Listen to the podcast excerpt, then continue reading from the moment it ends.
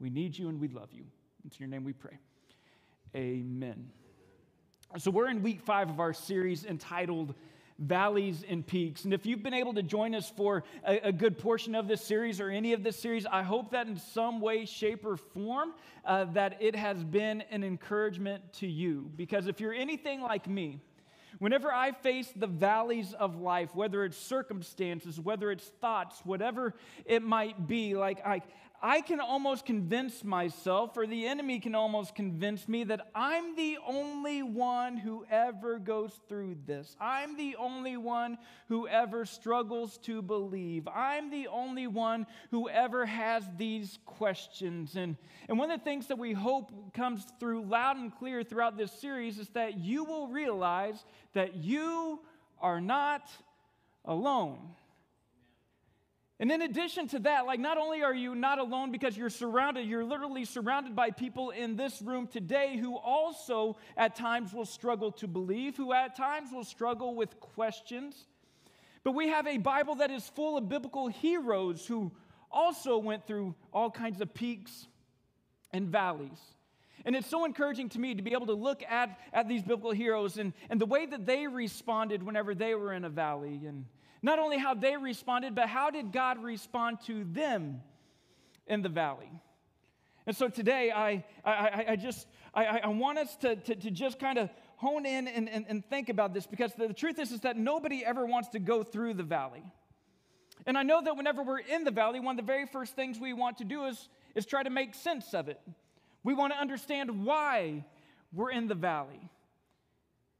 But as we do that, I want us to to, to, to think about something that I know we've talked about here quite a bit in the past, and it's I don't want us to overlook the importance of, of what we've called the upper story and the lower story. This comes from a book that Max Lucado wrote called The Story, to where he just kind of tells the entire story of Scripture in narrative form. And one of the things that he draws your attention to at the very beginning is this idea of an upper story, which is where God resides. It's, it's where his sovereignty rules, it's where God works all things together for his purpose. And then the lower story is what you experience. It's what I experience. It's what we know. It's what we feel. It's what we touch. It's, it, it's, it's our lives. And and there are times whenever the upper story and the lower story will collide. And, and one of the things that we have to be willing to do is we have to be willing to acknowledge that there is an upper story and a lower story. And we also must be willing to submit to that upper and lower story in our own lives. But that's hard. It's challenging. It can cause us to ask those questions. And it's why I believe that this series we've been going through is so incredibly important. But today we're going to look at, at, one of my favorite stories in the Old Testament. And, and it's a story that I believe probably shows the upper story and the lower story colliding more clearly than any other story that we'll look at throughout this series. It's the story of Joseph.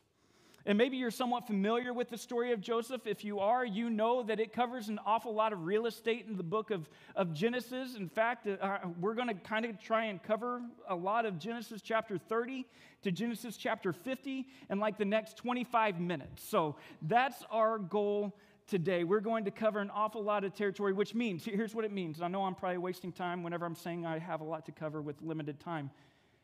We're going to have an awful lot of narrative today. There's going to be a lot of story.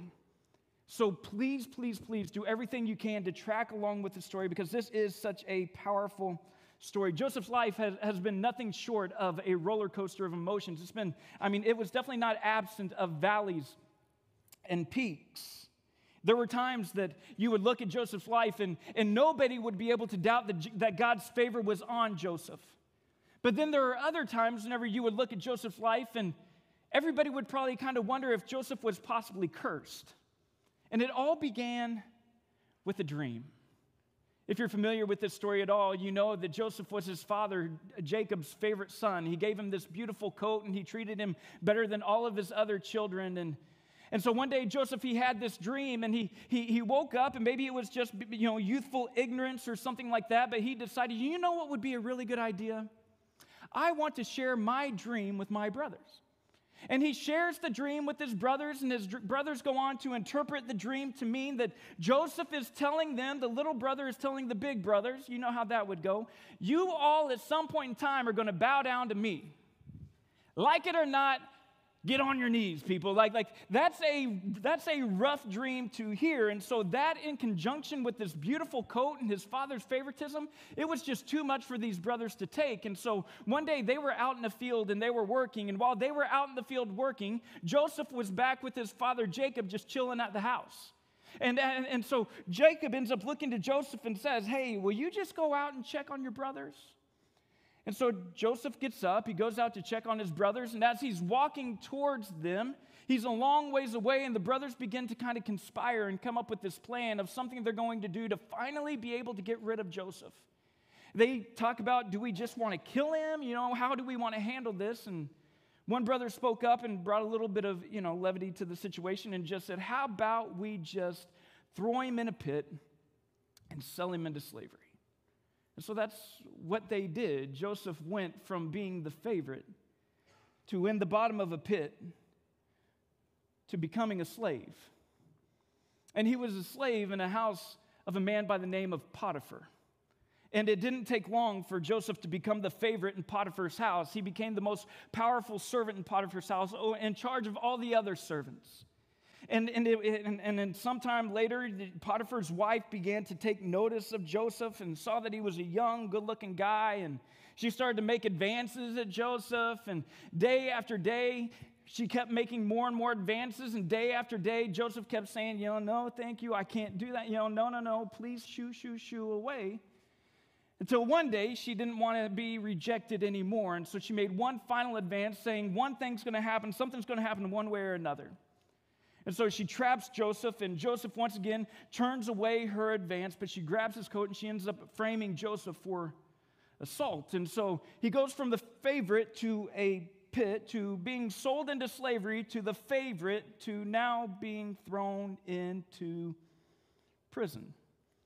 But it didn't take long for Joseph to become the favorite prisoner. He was put in charge of all the other prisoners. The, the, the, guards loved him, everybody loved him. And, and then one day, a couple of people from Pharaoh's household, they were brought into the prison, and, and, and, and there was a baker and there was a cupbearer, and the, the, the, the baker is telling him that the, the, the baker's telling him his dream, and, and, and, and, and then the cupbearer is telling him his dream.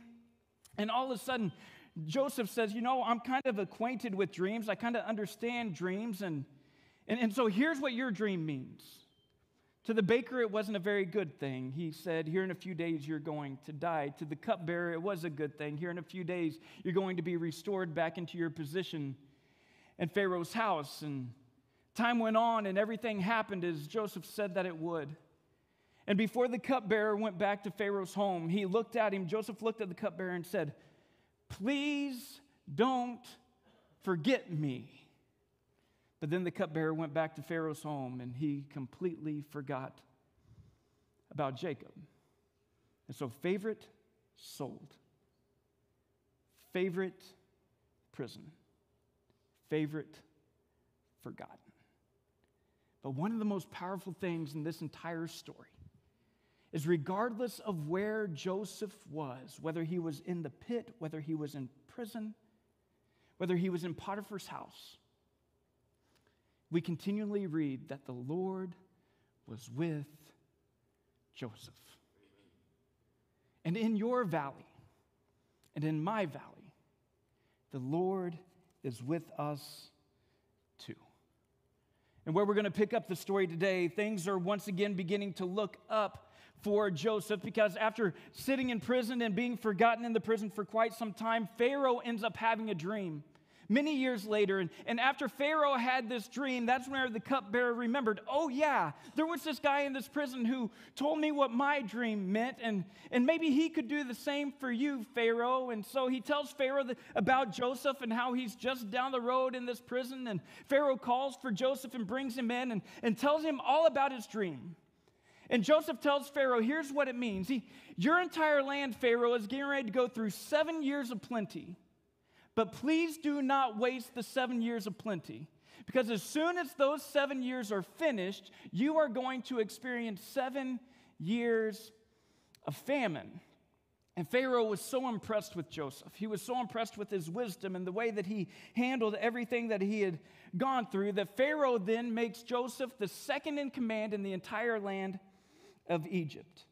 And so here we, we, we, we have, uh, following the seven years of, of plenty, Joseph had, had been asked by Pharaoh to make sure that during the seven years of plenty that, that, that, that there was enough food that was stored away that they would be able to survive the seven years of famine. And so following the seven years of plenty, all the people in Egypt and all the people in the entire re- region, they begin to notice their food and all their resources just slowly disappear. And some of the people who were going through this famine and some of the people who were losing everything were Joseph's fathers and his brothers. And so once Jacob heard that there was grain that had been stored away in Egypt, he sent his sons to Egypt to try and get some grain. Well, all the sons except one. He didn't send a, a, his son named ben, Benjamin, and, and we'll talk about Benjamin here in just a, a second, but, but Jacob, we just sang a song with his name in it. it. He plays such a prominent role in Jewish history. But just because he played a prominent role in Jewish history does not mean that Jacob had it all together. It is unreal to think about the things that Jacob did and the things that, that, that, that the, the character that he had. For somebody whose name is mentioned in one of the primary introductions for God himself, that God is the God of Abraham and Isaac and Jacob, he had a lot, a lot, a lot of problems. He was a deceiver from the beginning. He had multiple wives, but he only had one wife that he really loved. He had children with each of his wife's servants. And out of all of his children, he would treat each of his children in accordance with how he felt about their mother. His favorite wife was Rachel. And Rachel was Joseph's mom, which is the reason that Joseph was Jacob's favorite. And, but, but Joseph wasn't the only son that, that Rachel ultimately gave birth to. She also gave birth to a son named Benjamin. And so Benjamin is Joseph's full brother. And all that Jacob has left, because Rachel has now passed away, and, and, and, and Benjamin is all that Jacob has left that can physically tie him back to Rachel. And so Jacob, already believing that Joseph was completely gone, he was not willing to risk Benjamin as well. So, so he sent all the other brothers to Egypt, but not Benjamin. And so they made this week long trip to try and get some food. And once they came to Egypt, they encountered this Egyptian governor who was in charge of, of, of, dispensing the food. But little did they know that this governor was actually their little brother Joseph, the same one whom they had sold into slavery more than two decades earlier. But when they saw the governor, knowing that this governor had all the power that Pharaoh could, could give any person, knowing that he held their lives in his hand, they walk up to him. They fall on their knees and they bow down.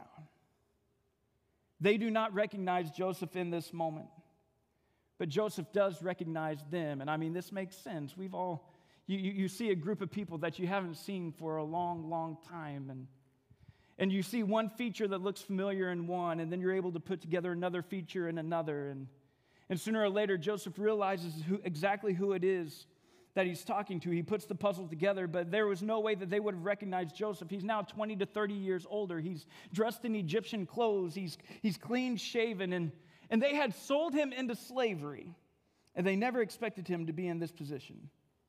And so now Joseph knows who he's talking to, and maybe he's just wanting to have a little fun with these guys, or maybe he's wanting to see how or if his brothers had changed over the years, but, but he accuses them of being spies. And the way that the brothers respond is, is so fascinating to me because they respond the same way that you or I probably respond whenever we're full of guilt. They respond by, by thinking that they are being punished for the sins of their past. They are being punished for what they had done to Joseph all these years before. Isn't it funny? How whenever we know that we're in the wrong, whenever we know that we feel guilty, that, that, that we begin to have conversations with ourselves, we begin to project thoughts on other people. Whenever we are stricken with guilt that we never experience uh, uh, peace. And, and it's like everything ties back to the source of our guilt. And Joseph, he hears and understands every word that his brothers speak about how guilty they were feeling. And he begins to weep. And so, over the course of the next several days, Joseph learns that Benjamin, his, his younger brother, is still alive with their father. And so, Joseph comes up with a plan to, to make sure that he can see his younger brother at some point in time. He arrests Simeon, one of the other brothers, and puts him in an Egyptian prison and says, You can have Simeon back as soon as Benjamin comes to see me. But then, as they leave, Joseph, he gives them their grain and, and, and gives them their money back and even puts extra money in their bags to help them with their trip home. But again, their guilt from their past mistakes, it's all consuming. And in their guilt, they do not see Joseph's blessing as a blessing. Instead, instead, they see it as another punishment because it's going to look like that they've done something wrong. It's going to look like they've stolen something. And so they go back home and they go back to Jacob. And they tell him everything that this Egyptian governor had said. And, and Jacob was completely distraught. He's not willing to lose Benjamin, too. He had already lost Joseph so many years before. And so, while Simeon's just sitting in an Egyptian prison, Jacob does nothing. He just lets him sit there until they run out of food. And then Jacob came to this crossroads either don't send Benjamin and starve to death, or send Benjamin and risk never seeing him again. And it's at this point that Judah, another one of the brothers, stood up and, and said that he would be personally responsible for Benjamin, that he would guarantee Benjamin's safety. And so Jacob reluctantly agreed to let them go, and they took gifts and cash and honey and spices and almond, and absolutely terrified, they set out to go back to Egypt. In the text, it, it kind of gives us this picture. It's almost like what you see with the story of the prodigal son, the prodigal father, in a sense, the waiting father in Luke chapter 15, to where you get this picture that just day after day, he's sitting on his porch just in hopes that his son's going to come back. You get that same kind of picture here in the story of Joseph that day after day, he's just sitting on his balcony, just hoping that he sees his brothers come back once again. And then finally, one day, he sees those familiar silhouettes heading his way. And once he sees that Benjamin is with them, he gives orders to his servants to bring all the brothers into his house and to prepare the best feast that they'd ever had.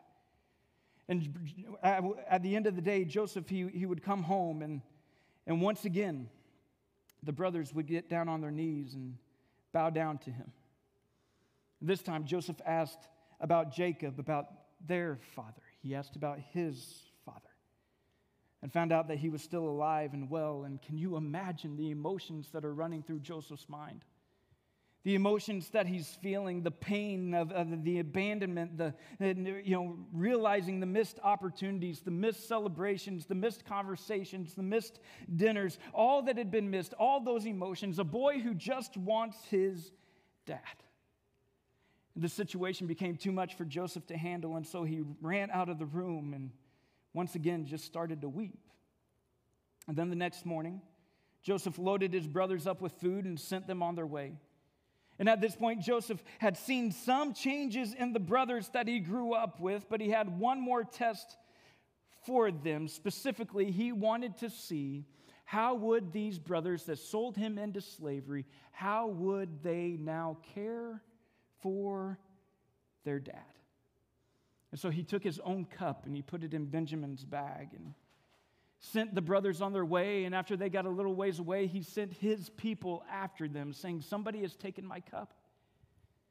And so they go and they end up finding that the cup was in Benjamin's bag. And, and, and, I mean, this is kind of mean, but I believe that Joseph was just curious how the brothers would, re, how they would respond because in the past they just wanted to get rid of Joseph. He was the favorite. In the past they held great animosity towards their father because of the way that he loved Joseph. But now, in this moment, Judah stood up to Joseph. It said that you cannot take Benjamin because it would kill their father. It was a great reversal. And, and, and, plus, he, he offered himself in place of Benjamin, and the scene could not be any more different than what it was nearly 20 to 30 years earlier. And once again, this small little grace was more than Joseph could handle. And he began to weep. In Genesis chapter 45, beginning in verse 1, it says this Then Joseph, he could no longer control himself before all his attendants, and he cried out, Have everyone leave my presence. So there was no one with Joseph when he made himself known to his brothers. And he wept so loudly that the Egyptians heard him, and Pharaoh's household heard about it. Joseph said to his brothers, I am Joseph. Is my father still living? But his brothers were not able to answer him because they were terrified at his presence. And then Joseph said to his brothers, Come close to me.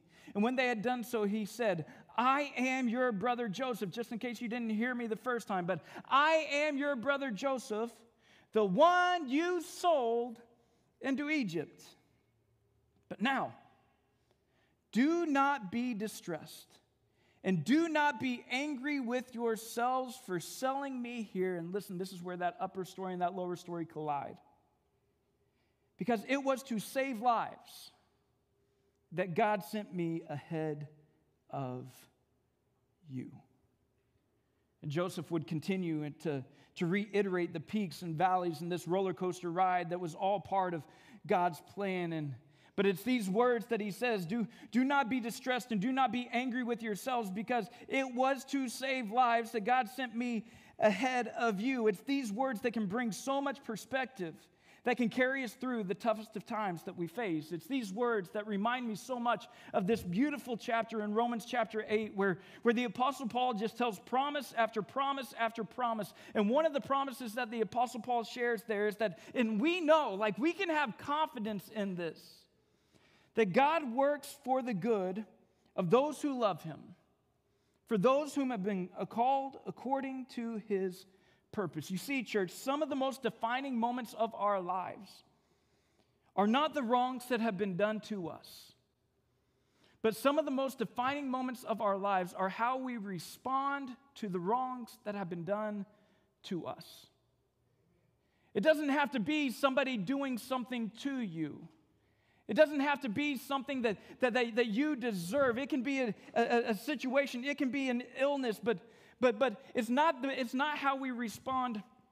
It, it, it's not the, uh, what has been done to us, but it's how we respond to the wrongs that have been done to us. And so Joseph, he tells his brothers to, to go get their dad. And when Jacob hears that Joseph is alive, he is stunned, he is shot, shocked, he is completely caught off guard. The Hebrew word literally means he was heart fainted.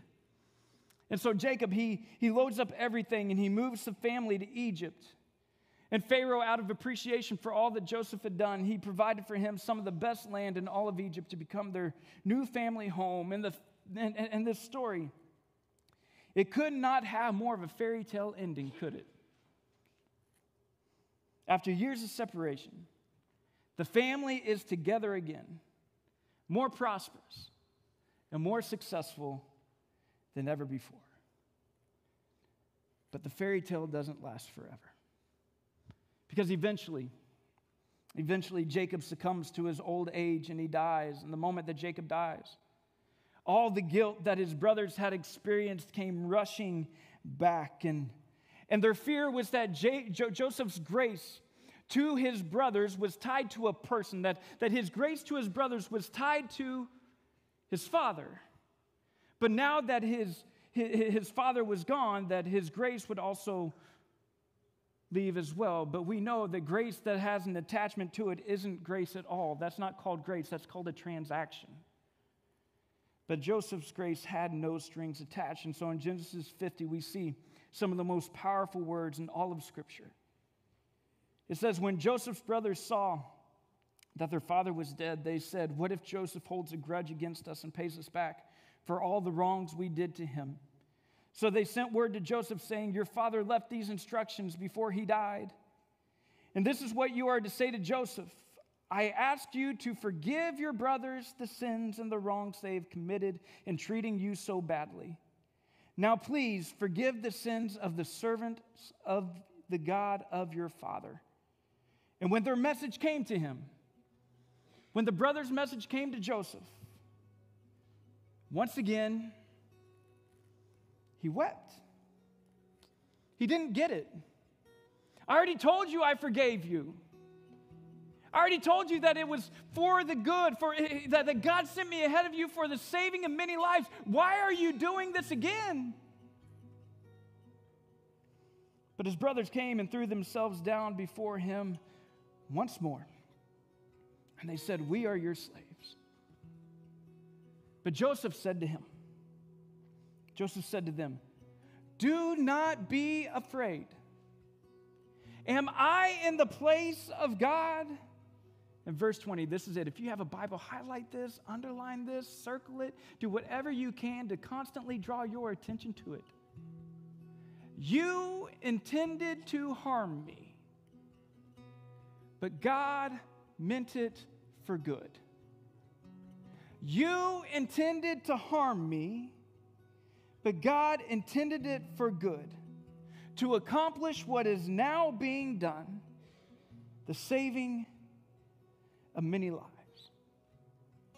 Church, this story speaks so clearly to the life that Jesus desires for us to live. All throughout this story, you can see the fingerprints of Jesus everywhere.